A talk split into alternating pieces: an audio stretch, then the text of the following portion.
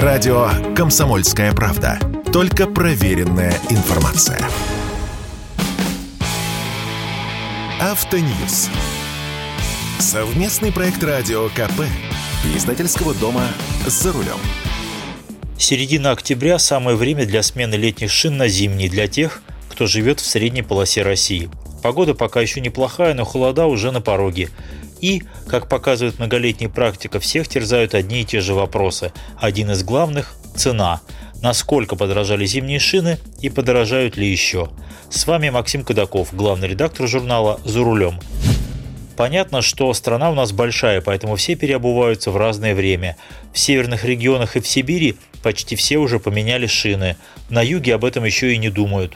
А в центральной части страны процесс уже пошел. Итак, о самом важном, о ценах. Спрос на автомобильные шины резко вырос еще в прошлом году. Подогрет он был ажиотажным спросом на автомобили, в том числе на вторичном рынке, ведь мало кто продает бэушную машину на хороших шинах – Поэтому после приобретения автомобиля зачастую приходится сразу менять и покрышки, в том числе зимние. С марта прошлого года по март нынешнего цены на шины выросли на 30 35%, и даже в условиях стабильной геополитической обстановки было очевидно, что в течение этого года и летние шины, и зимние подорожают еще на 15%, а то и больше.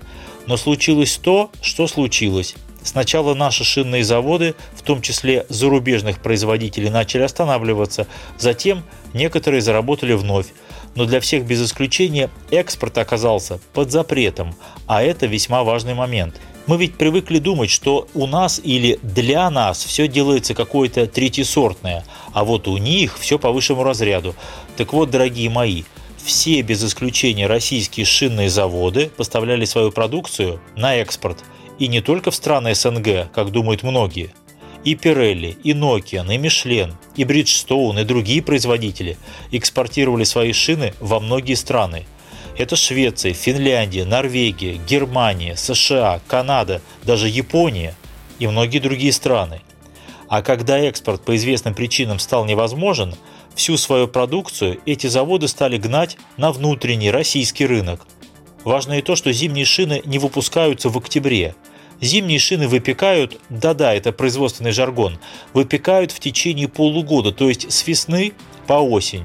И уже в августе практически все крупные склады забиты зимними шинами. И даже те компании, которые остановили производство в России, успели наделать какое-то количество зимних шин. Или распродать свое сырье другим производителям. Теперь, надеюсь, вы понимаете, почему зимних шин у нас, как говорил кот Матроскин, просто завались. Навалом. Сколько хочешь.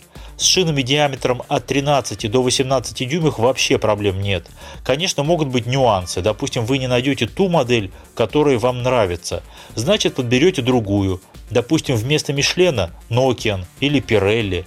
Наибольшие проблемы ждут покупателей шин очень большого диаметра, от 20 дюймов и больше. Выбор не так уж велик. И важен еще один нюанс. После объявления частичной мобилизации спрос на автомобили и на автомобильные запчасти резко упал – на шины в особенности. Во-первых, у людей других забот полон рот. Во-вторых, если и есть деньги на содержание машины, то их пускают скорее на текущее обслуживание или ремонт, а не на покупку шин. Поэтому в центральной части России на прошлой неделе в шинных магазинах покупателей практически не было. Подбиваем итог, шин полно, а покупателей нет. Вывод вы можете сделать сами. Какого-то заметного скачка цен не произошло.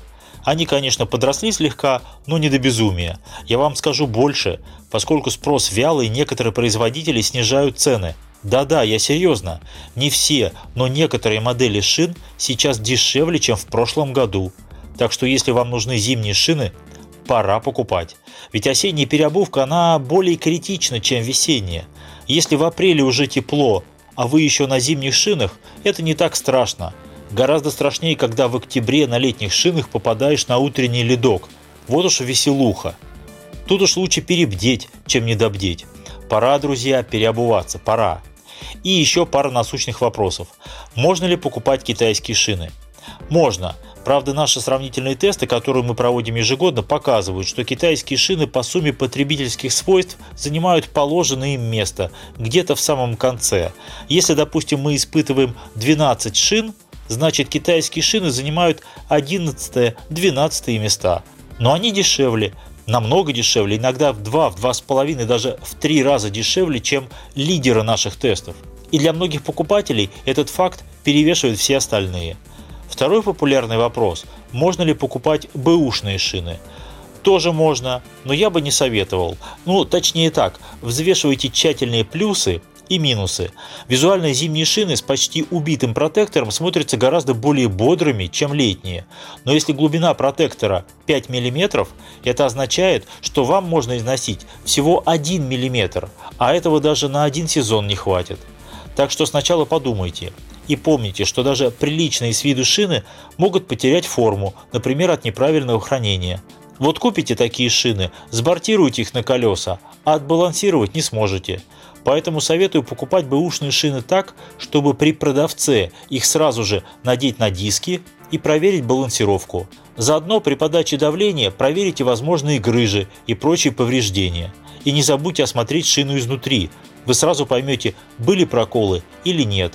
Если обнаружите залеченные боковые порезы, такие шины лучше не брать.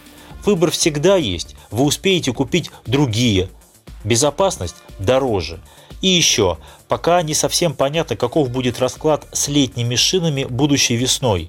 Вполне возможно, что не такой уж беззаботный, как сейчас с зимними. Поэтому, если летние шины уже пришли в негодность, советую купить их сейчас, на излете летнего сезона. Так будет дешевле. С вами был Максим Кадаков, главный редактор журнала «За рулем». Слушайте радио «Комсомольская правда». Здесь всегда самая точная информация, в том числе по автомобильным шинам. Автоньюз. Совместный проект радио КП. Издательского дома «За рулем».